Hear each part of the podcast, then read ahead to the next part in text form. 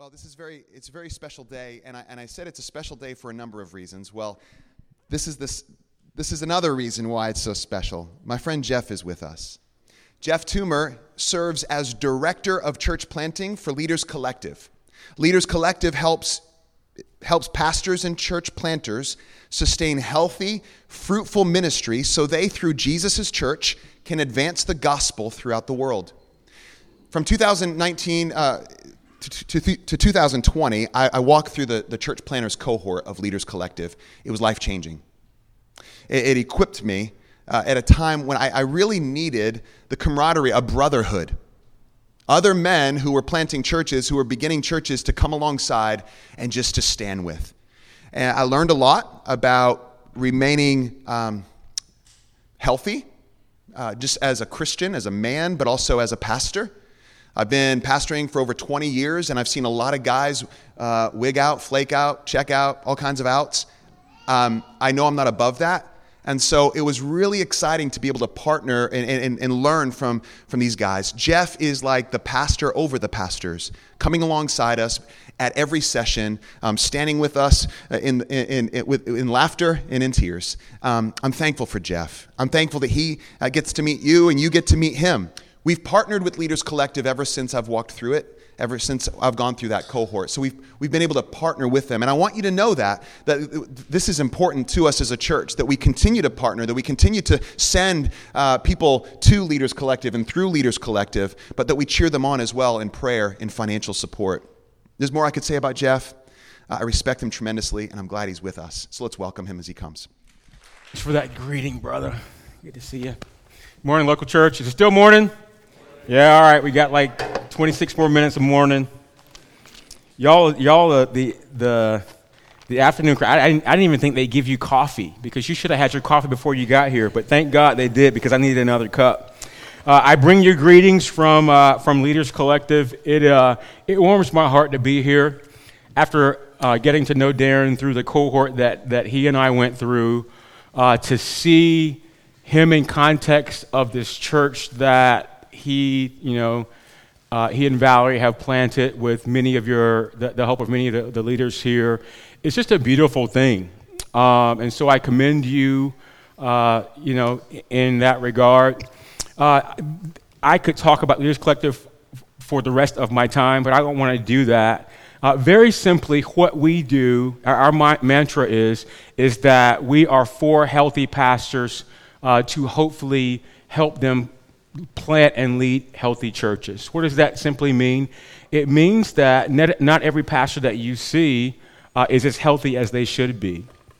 Some pastors have identity issues where they immerse, where what you see um, is the totality of their life, and they forget that they are actually human. Human beings who have emotional and spiritual uh, and physical needs to be a human first before they put on the mantle of being a pastor. And so we remind pastors that they are humans that have limited capacities. Uh, we also uh, deal with pastors in regards to uh, the dirty little secrets of pastors, uh, which is most pastors wish that um, they can get to a point where they can operate their churches without exerting much faith. I'm going to get people to serve in all these different different ways, and, uh, and we'll just be a great church doing great things without me having to depend on the Lord. And so we remind pastors that, hey, part of your job is to live a life of faith and to model that before your, before your people. But for the most part, what we do is bring mentors, mentor pastors around guys who, are, who, who got us given the faith to plant churches. And, and through these mentors, we are giving pastors tools to help them endure in ministry. As Darren uh, suggested, uh, you all have seen the headlines. You, you perhaps have known uh, men that have burnt out or disqualified themselves or just given up because of the, the burden um, of, of this, this role that, that God gives us to perform, but that has some stress to it. And so uh, it's a privilege to, to get to do that with with pastors from around the country. Uh, it is a privilege to have churches like yours that partner with us. And what you do primarily when you partner with us is not just send your pastor to participate that participate in, in the cohort and, and gain from the things that we talk about.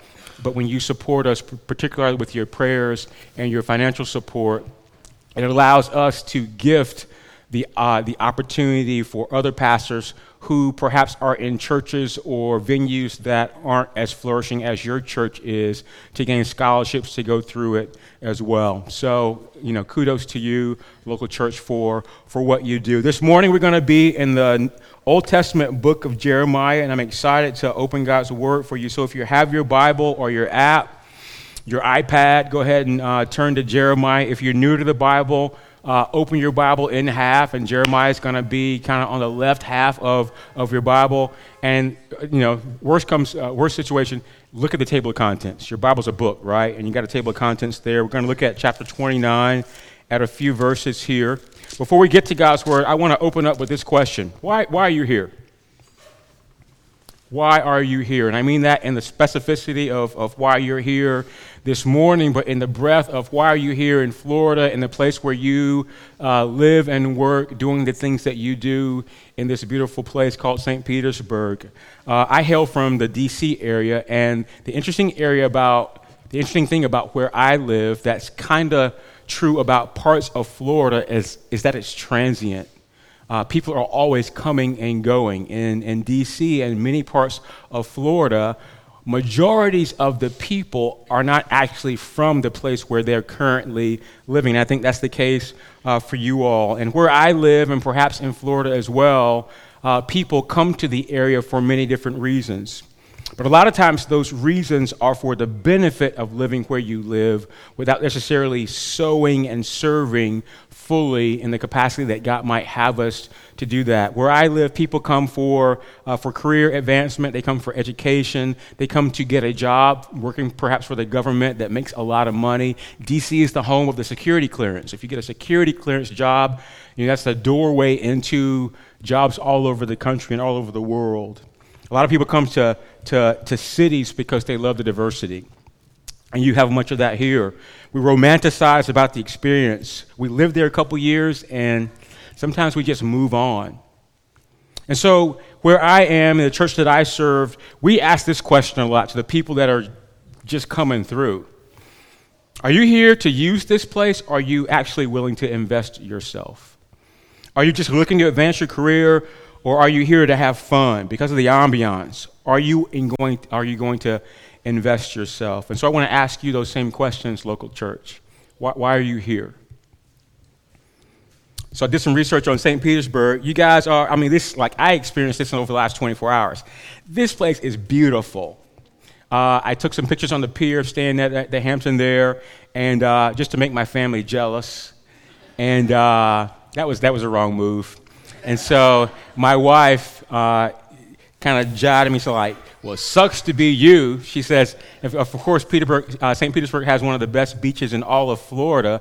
And I said, I haven't even seen the beach yet, and this place is awesome. So it is a beautiful place. Uh, Wikipedia says uh, not only are you all a coastal town, decent cost of living, but you got sunshine 351 days a year. I mean, who wouldn't want to live and work in a place like this? And in this beautiful place where you get to live, you got this barely two year old church that's flourishing. And I hope you guys do realize that your church is flourishing for, for a church plant, a church that's still young in its beginning. And so I want to ask you, local church, do you at all love not just the, the weather, the climate, the experience of living here in St. Petersburg? Do you actually have any impetus to love the experience of where God has placed you? Does this show in your life? Does it show in your involvement in this very church. And so, with that as a backdrop, I want to I want for us to look at a few verses and a well-known passage in Jeremiah 29. And what I am carving out here really is the call of God on us as the people of God. Here's the context. This is 597 BC, 600 years before the advent of Jesus. Uh, Israel's southern kingdom of Judah has been taken into exile by King Nebuchadnezzar over. Um, um, the city of, of, Babylon. And Jeremiah was the prophet that God had given, that he had sent to um, the southern kingdom to give them warning. warning after warning after warning that if, if the southern kingdom would continue in disobedience toward God and His word and the covenant that ha- they had made all the way back in, in Exodus, that He was going to do the thing that He had promised. What was that thing? He was going to call a nation from the north to come in and to decimate their lands and to bring them into slavery. And that had happened by the time we get to Jer- Jeremiah 29. And what, what I hope that you'll see today in the Word is that God calls you as sojourners and exiles in the places where He's put you and in the time where He's put you there. So let's read a few verses here, and then we'll jump into, jump into the Word. Starting in verse 4. Thus says the Lord of hosts, the God of Israel, to all the exiles whom I have sent into exile from Jerusalem to Babylon. Verse 5 Build houses and live in them, plant gardens and eat their produce, take wives and have sons and daughters, take wives for your sons, and give your daughters in marriage that they may bear sons and daughters. Multiply there and do not decrease, but seek the welfare of the city where I have sent you into exile, and pray to the Lord on its behalf, for in its welfare you will find your welfare. For thus says the Lord of hosts, the God of Israel Do not let your prophets and your diviners who are among you deceive you, and do not listen to the dreams that they dream. For it is a lie that they are prophesying to you in my name. I did not send them, declares the Lord. Verse 10 For thus says the Lord, when 70 years are completed for Babylon, I'll visit you, and I will fulfill to you my promise and bring you back to this place. For I know the plans I have for you, declares the Lord plans for welfare and not for evil, to give you a future and a hope. Then you will call upon me and come and pray to me, and I will hear you. You'll seek me and find me when you seek me with all of your heart. I'll be found by you, declares the Lord and I will restore your fortunes and gather you from all the nations and all the places where I've driven you, declares the Lord. And I'll bring you back to the place from which I sent you into exile. This is God's word. Let's pray.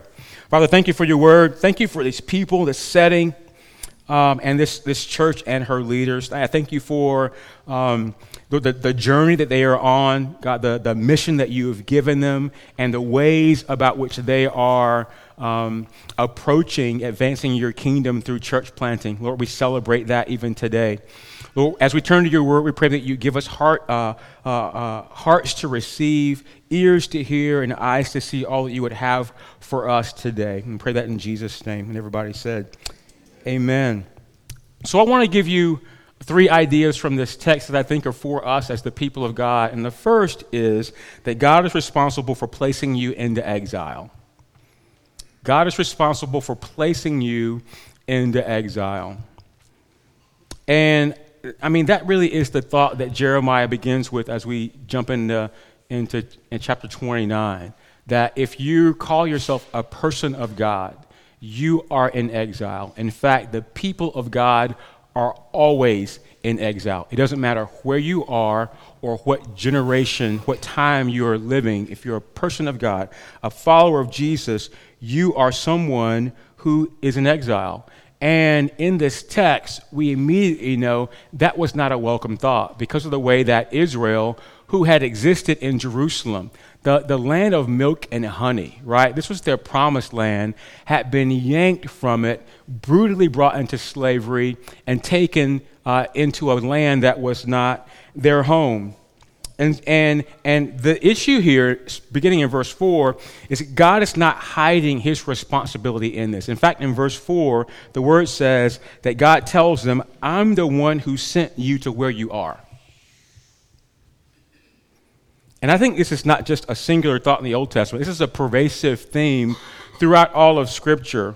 The Apostle Peter picks up on this idea when he, in verse uh, 9 of chapter 2, 1 Peter chapter 2, verse 9, says, But you are a chosen race. Peter is writing to the dispersed churches in the diaspora, those um, Jews had believed in Jesus and then because of oppression and persecution had been scattered to, to, to wherewithal. You are a chosen race, a royal priesthood, a holy nation. This is who he's calling them a people for his own possession, that you may proclaim the excellencies of him who called you out of darkness into his marvelous light. Peter actually is reflecting the language in Exodus 19 and 20 when God had firstly brought this nation that didn't even have a name yet through out, out of slavery in Egypt through the Red Sea, all those miracles that he did, and then brought them to the precipice of Mount Sinai. And with thunder and smoke and lightning, God shows his glory before them and then gives them the Ten Commandments and a covenant that they had the opportunity to, to agree with God on. And in that, that setting, God is inviting Israel to be his people, and he's promising for their obedience to be their God. So Peter is applying this to the church. He's saying, if you belong to Jesus, you have that same relationship with him. You are a chosen race, a royal priesthood, a holy nation, a people for his own possession. And your purpose is worship that you would proclaim the excellencies of him who called you out of darkness into his marvelous light. Peter continues in verse 10 Once you were a people, but now you're God's people. Once you were not a people, but now you're God's people.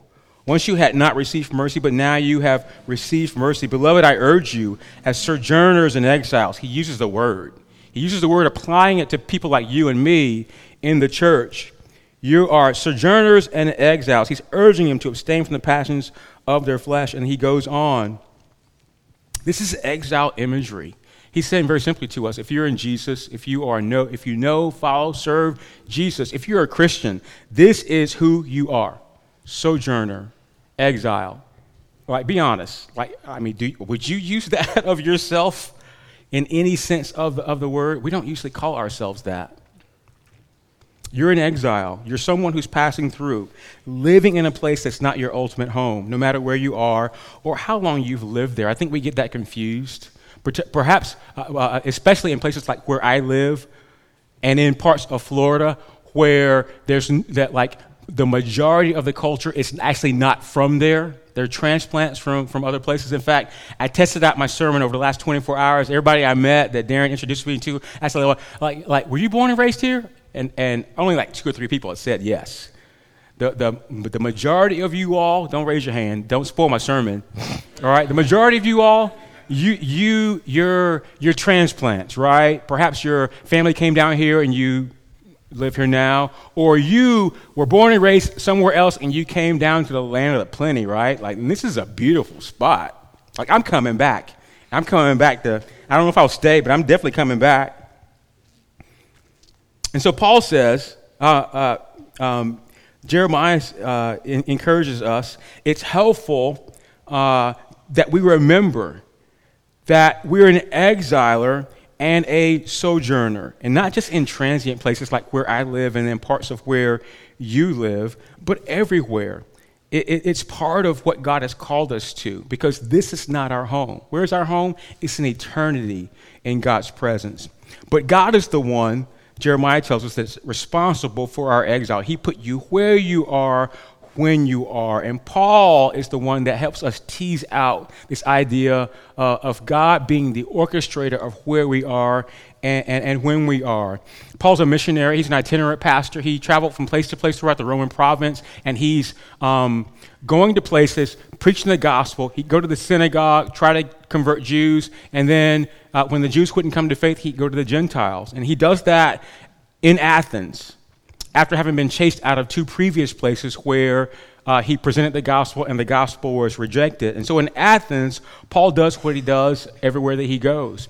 He gets involved, he meets people, and he goes to the marketplace. He enters into dialogue. And in Athens, uh, in particular, he's given an opportunity to preach at the Areopagus. The Areopagus is like a coliseum that all the philosophers of the day would come and to hear the rhetoric, the wisdom of those who wanted to talk. And Paul was given an opportunity to come and talk. And he stands up and tells this assembled crowd what he notices about their city, what he notices about their culture. Listen to the words he says. Paul, standing up in the midst of the Areopagus, says, Men of Athens, I perceive that in every way you're very religious. For I have passed along and observed the objects of your worship. I found also an altar with this inscription To the unknown God. What therefore you worship as unknown, this I proclaim to you.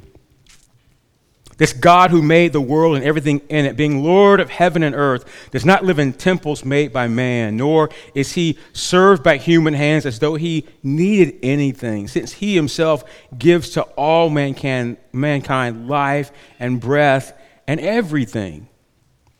Here's what Paul is doing. He, he firstly is observing the culture, and he doesn't shirk away at identifying the disconnect between what he sees in Athens with what the Bible says about what life and culture really should be about. They're worshiping an unknown God, and Paul says this unknown God has a name. It's called Yahweh, and we know him as Jesus, the one who's come to save us from our sins. He continues in verse 26. And he made one man from every nation of mankind to live on the face of all the earth. This is one of my favorite verses in all of Scripture because it reminds us it's not just Big Bang, it's not just evolution uh, of, of humanity coming from tadpole to monkey to, to being who we are now, Neanderthal kind of creatures that, that charts our path in this world. It's God who purposely created us, humankind, to be who we are. And he made from one man every nation of mankind to live on all the face of the earth, having determined allotted periods and the boundaries of their dwelling place. Verse 27 that they, we, should seek God and perhaps feel our way toward him and find him. Yet he's not actually far from any of us. These are, these are important words. And some of you need to hear that today. That God made one man, and from all from and, and from that one man, all mankind is made to live on the face of the earth, where God puts us. That no matter where you've come from and how you've lived up to now, you have a God that's superintending over your life.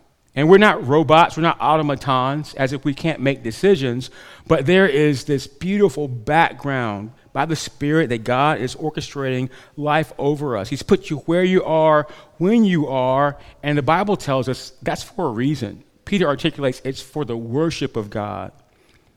None of, that, none of your life happens by accident. Not even the fact that you're here this morning. I love how Paul emphasizes in verse 27 that God has put us where we are, when we are, that we might seek Him. And perhaps some of you this morning to hear that God is not far from you, that there's, there's no darkness in your life, there's no circumstance, there's no suffering for which God is not intending to come near to you. And the imagery here is someone who is, is blinded by, by, by, by silence, by, by suffering or, or circumstance. They're groping around in the dark and they can't find their way. And even for that person, God is not far away, He, he is imminent. None of us is far from God. And so, here this morning, local church, God has put you where you are, He's put you when you are, and he's put that, and he's put you there in exile. And, and this is going to sound like blasphemy, but he's put you in exile even in a place like St. Petersburg, as beautiful and welcoming and inviting, the great weather as it is. So that you can find him and be used by him, but it's not just singularly for you, it's so that you who have, fought, who have found Jesus would find others who, who have not met Jesus, and you would be able to introduce him to them based upon you knowing, loving, and serving him. You're not here by accident. Yet, can I say this? There's perhaps some of you, even in the beauty of this context of coastal Florida, might wish that you were somewhere else. And so I think if Jeremiah, if, if Peter were here, they'd say, Stop. Stop wishing you were somewhere else. Stop relying on a plan B yet to come. And, then, and instead, start fully living where God has put you because the time is short. So God has put you, God is responsible for placing you in the exile. Here's my second point God has placed you here for the welfare of your city. We see that in the rest, uh, in the remaining of the part of the text. Verse 5 build houses and live in them, plant gardens and, and eat their produce, take wives and have sons and daughters, take wives for your sons, and give your daughters in marriage so they may bear sons and daughters. Multiply there and do not decrease. Verse 7 but seek the welfare of the city where I have sent you into exile, and pray to the Lord on its behalf, for in its welfare you will find your welfare.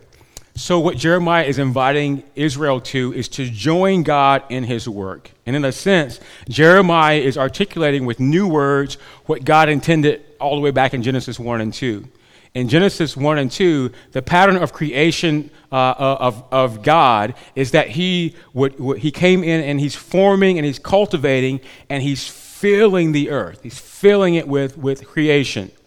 And now, several thousand years later, Jeremiah, through, that, through God, is saying, I, I want you to do the same thing. I want you to form. He says, build houses, plant gardens in verse 5, cultivate, plant, produce, grow it, eat it, trade it, sell it, fill the earth. That's the cultural mandate, right, from Genesis 1 and 2. So, like you marry and, and have kids, let your kids marry and have kids, and invest in the life of the place where I've put you. Even in a place like Babylon, like seek God's welfare there, because when you seek God's welfare there and pray to me on its behalf, I'm going to bless you too, and you're going to flourish. The word welfare in verse 7 is, is a, a common Hebrew word, shalom. We know it as peace, right? Welfare is a good translation. It means holistic, good, peaceful, wealth, peaceful welfare, wholeness, prosperity. In other words, Israel, Judah, even in slavery, were supposed to seek the peace of the place that God had placed them in. Of course, the question that we have is, and they, and they, they had this question too how in the world could God call them to this? I mean, I don't know. I, I think if I were Israel 4,000 years ago, I would be like, Lord, bring down fire on Nebuchadnezzar, kill him so that we can be released, right? That's the kind of prayer I would be praying. But I think, like Israel, we typically see two extremes where many of us live, two extremes among Christians. A lot of times, in places like where we live, Christians are no different in the culture right? We, we, we, we get to a place and we live as if there is no God, or, or people that see us can't even tell that, that we worship a God. The other extreme, however, would be the, the kumbaya effect.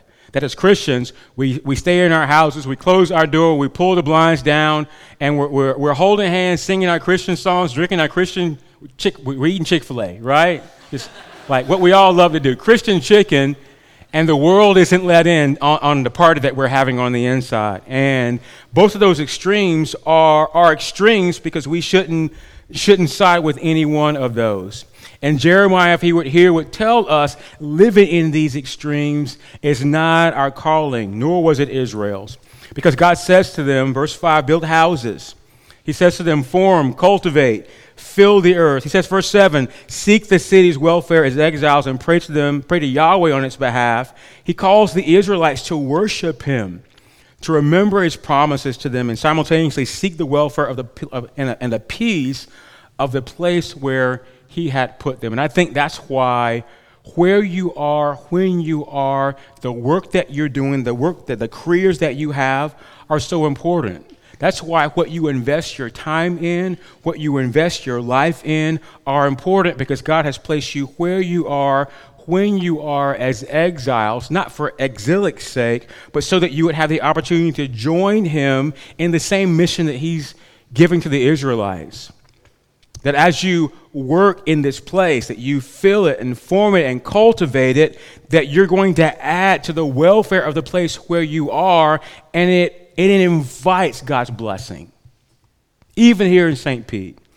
But the thing is, I mean, the start point is you actually have to live life where God has placed you. And I think that's where uh, the activity of your church comes in.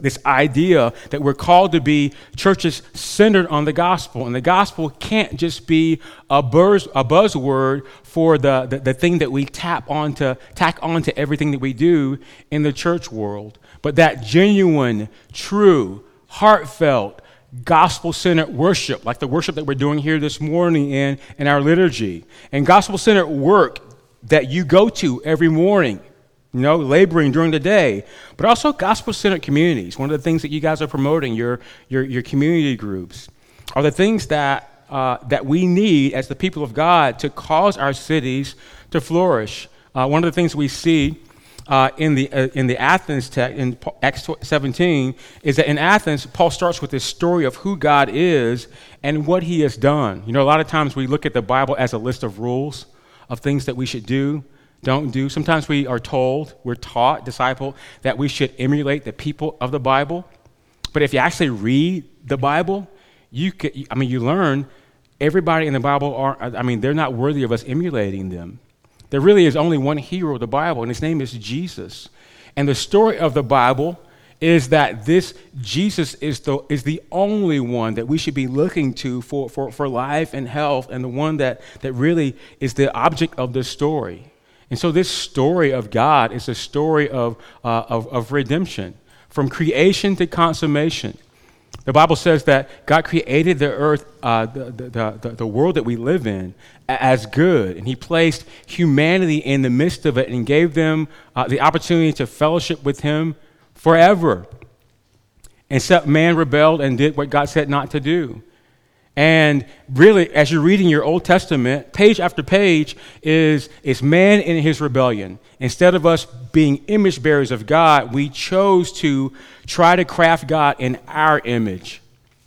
Right? And so, as the story unfolds, God has to incarnate himself in the person of Jesus uh, so that his redemption comes to light. And in Jesus, we have this, this beautiful story of redemption breaking through.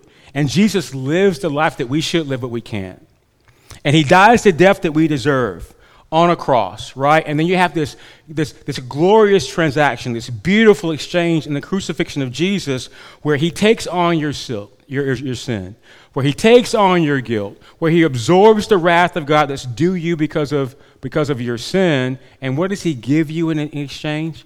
He gives you his righteousness. And he gives you that as John 3:16 so adequately tells us, he loves us to our death, not because we deserve it, not because we clean ourselves up, because because God is just good like that. And so after being credited with this his righteousness through the resurrection, the story of the Bible says we have victory over sin and death. Later on in the Bible, we're told we have the promise of Revelation, Revelation 21 that Jesus is coming back again. He's going to establish a new heaven and a new earth. He's going to make everything new, such that uh, all the injustices that we see in our world, perhaps all the injustices that you've seen in your life, He's going to make those right. The hurts are going to be healed. The brokenness of the world is going to be mended, and everything, everything is going to be made new in the end. That's the gospel. And some of you here this morning perhaps need to hear that for the first time and respond to it. Some of you here need to know that there's nothing you can do to earn your way to heaven. And so if, Jeremiah were here, if Peter and Paul were here, they'd say stop trying and start trusting. Trusting in Jesus for the forgiveness of your sins so that you can be saved. The gospel is the good news of what God has done, and God has placed you here where you are, when you are, not just so you can live in the beauty of coastal Florida, but so that you can bring the gospel to bear where you live and work and play, so that those that you encounter, I mean, it, it would just rub off of you, right? You would infect them with the love that you have for this God that you get to serve. He also intends that it would inform everything that you do in every way that you live life day to day. And so God is responsible for, the pla- for you, for placing you into exile. That's my first point. Second point, God has placed you here for the welfare of your city. Here's my final point God has given us His word. Look at verse 8. Jeremiah 29, verse 8. For thus says the Lord of hosts, the God of Israel Do not let your prophets and your diviners who are among you deceive you, and do not listen to the dreams that they dream. For it is a lie that they are prophesying to you in my name. I did not send them, declares the Lord. We're going to read on in a, in a second, but, but what, what's unfolding here really is some scary stuff. So Jeremiah is a prophet, and he's saying, All right, so you got to know there's other prophets hanging out there, and what they're saying uh, is a little sketchy. It's a little shaky. In fact, close your ears, la, la, la, don't listen to them because they're telling lies. And here's the sad thing that I think about when I read this. It's like we see this in our day too. There are people who stand in, in places like where I stand. There's people on the internet. They got blogs. They have uh, social media streams. They even stand in churches. And, and they do kind of some of this sort of the same thing. They influence the people of God wrongly, uh, encouraging them, I've heard from God, and this is what you need to do.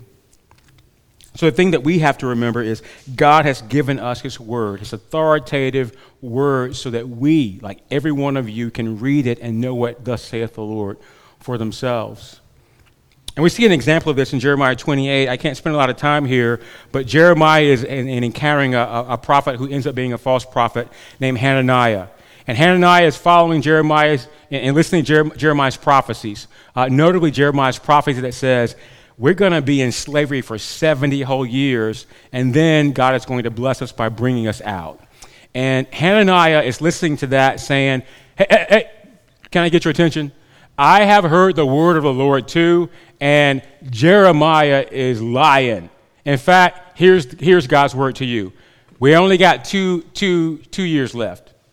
Two years, folks. Like you can hold your breath for two years, right? And, and to be honest, this would have, it probably would have confused the people of God, but more so, they're being forced to who do I believe? Do I believe Jeremiah, who's been preaching doom and gloom for like years? I don't like Jeremiah. Or do I go with this guy who, who's bringing a smile to my face? Two years? I can do that. God is going to come and save us, right? Um, Hananiah went to the, uh, to the extent that Jeremiah was uh, a prophet that got used to act out what was going on in Israel's life in Jeremiah's life. And so, uh, in one example, he had Jeremiah actually cook his food over his own dung to, to represent the stench that God, that Israel was to, to God. I mean, that's kind of gross, right? In chapter 28, Jeremiah is wearing a wooden yoke. He's like bent over uh, to to express the yoke that slavery under Nebuchadnezzar would be to Israel. Hananiah comes up to Jeremiah, and as he's saying, Jeremiah's a liar, he takes the yoke off Jeremiah's back and breaks it, shatters it. God gives another word to Jeremiah and says, You see this fool here? The same way, I shouldn't have said fool. That's not, I'm embellishing. The way that, Jer- the way that Hananiah has broken um, this, this wooden yoke, God's going to make it a yoke of iron. And be sure, God's going to make you live through 70 years uh, of exile before he comes to save you. Now, what do we take from that?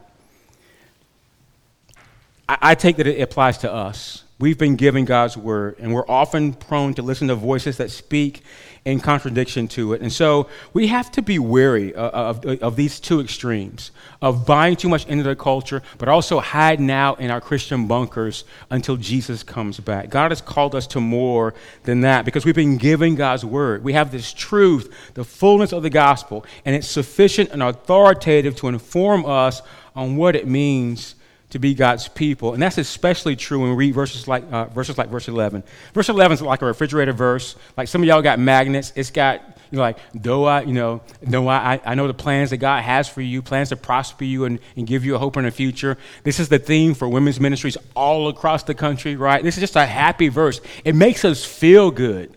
Like, I, I, I memorize, this is one of the first verses I memorized.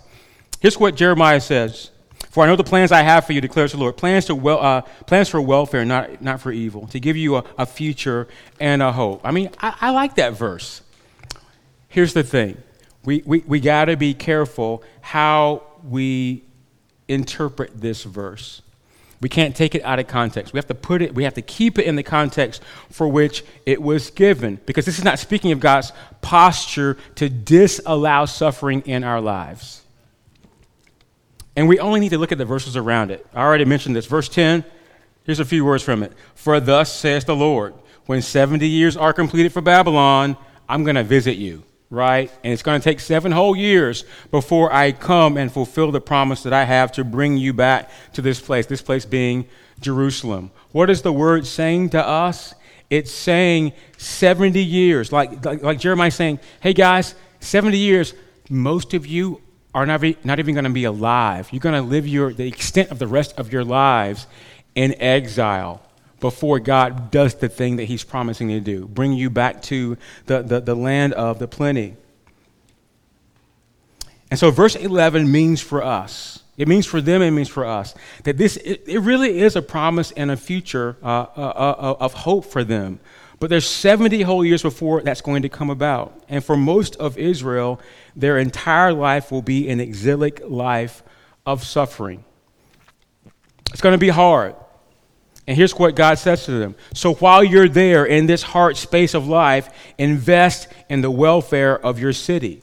Build houses, in the places where I put you. I'm the one who sent you there. So pray to me on behalf of that place because in its welfare you will find your own. Don't listen to anybody who comes with a false gospel that tells you that life is going to get easier before it gets hard. The reality is you got 70 more years and then I'm going to provide rescue, but you got to get through the 70 years first.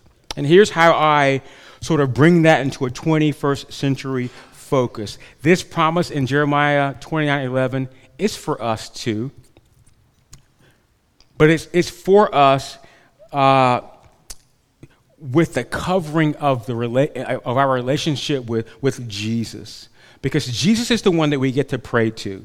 Jesus is the one that we get to seek and find when we seek him with all of our heart. We've been given our ultimate future and hope in Jesus, that through Jesus we have a relationship with God, that through Jesus we know how to pray and God hears our prayers because in Jesus, He's the one that's opened the way for us through His broken body and His shed blood. He's the one who sits at God's right hand right now, today, interceding on our behalf. Jesus is the one that, if we seek Him, we'll find Him. He takes our sin, gives us victory over sin and death. It's through Him that we have a relationship with God. And so when we look at the plans that God has for us, it may be local church that the plan for your life is that it be spent in exile and suffering. And I know that sounds blasphemous, particularly in a place like, like St. Petersburg, but maybe that, that's what God has for you. That He has put you in a place that's uncomfortable and difficult right now, but it's for the sake of your soul and for your good and for His glory. And here's the message the Bible gives you. If I know I've got eternity to live my life in, in the presence of God, bring on a little bit of suffering. And so we can't turn verse 11 into an escapism verse because it actually might not get better. I don't, I don't wish this, I don't prophesy this. It may be that we live a couple more years like we've lived in, in 2020, right? The, just all the, the crazy things that happen in our lives over the last year, but also that infected the church. It might be that we always feel as Christians that we're living in this exilic suffering in our country. And if by God's grace you are a person that has seasons of comfort and prosperity and ease, then obviously you should be thanking God for that blessing. But don't think that you deserve it, right? Because God is just a good God. All right, here's the last thing that, that, that, that we'll look at in our text, verse 14.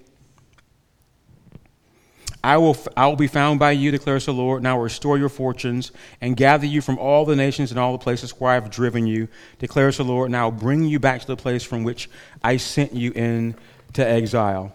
And so Israel was promised that God would bring them back home, and back home for them was Jerusalem, this land of, of, of plenty, of, of, of milk and honey. And this is, this is inheritance language, and the Bible is sprinkled with that throughout Old Testament, New Testament. Colossians 1, 1 Peter 1, Revelation 1 gives us this promise that as Christians, we share in Jesus' inheritance as the very sons of God. What's His is ours. And it doesn't get any better than that because Jesus inherits everything, all things. If you're in Christ, in union with Him, this is your inheritance well that you get to share with our Savior. And we need to hear that. That our future and our hope is not in our careers, right? Because our careers can get derailed. We think that we control them, but sometimes they control us. Our hope and our future is not in our wealth because we can build up and we can amass a whole bunch of stuff, and one minute it's gone, or you can, uh, you can amass an inheritance and give it to your kids, and your kids squander it. I didn't hear the parents say amen. It's not in politicians who make good promises to us but don't hold true to the promises that they make. Our future and our hope as, as Christians is not in gaining clout that we can change the culture in our own strength, but rather we have this future and this hope in one thing it's King Jesus, the one who renews and restores all things under his perfect reign. So that's what we see in Jeremiah 29 local church. That we live as Christians in exile, as sojourners in this place. He's the one. God is the one who put you where you are, when you are, and his intent is that you would worship him and live fully out of, out of, out of, uh, out of what he's called you to. So I believe, as I close, he's placed you all here at this time. You, as individuals, are placed here at this time to be involved in this church in your community as, in, in the fullest extent possible. And so I would encourage you, if you're one of the ones that get anxious over the things like the coronavirus and political chaos and racial tensions, I mean, we should stop stressing out about, about all that stuff going on in the culture. Is it bad? I'd shake my head and say, yeah, is there some bad stuff going on? But here's what I'm assured of, and I, not, not because I'm prophetic, but because I read my Bible, right? The, the, the Trinity, God, Father, Son, Holy Spirit, they're not wringing their hands in heaven saying, oh my God, look at all that crazy stuff going on in America, North America, all of Europe, all the world. Like, like what are we going to do? God is not freaked out by that. Why? Because He has the whole world in His hands. He's got this under control. So rest assured in that. And, and here's the cool thing He's placed you here as His emissary, this church as, uh, as a, a, a local embassy for people like you, its ambassadors, to go out and sprinkle the, the, the, the flavor of the body of Christ on those who have yet to taste it. You get that? That's the, that's the advantage, the privilege you have as the people of God. That's our call, local church. Uh, I want to congratulate, congratulate, congratulate you on your journey. It's so good for me to be here, to see Darren in this context. So good for me to see you all growing in your maturity, adding uh, full time, fully paid elders on your staff. Uh, uh, I'm coming back. Invite me back, please. but here's the thing last word. Last words don't get comfortable. And here's why because the work has just begun. Let's pray. Father, we're grateful for your word. Don't let it return void. Um, work in the hearts of your people as only you can do by your spirit. Uh, fill us with your grace. I pray for the leaders of this church and their vision and mission, God, that you would help them to fulfill it. I pray this in Jesus' name. Amen and amen. God bless you all.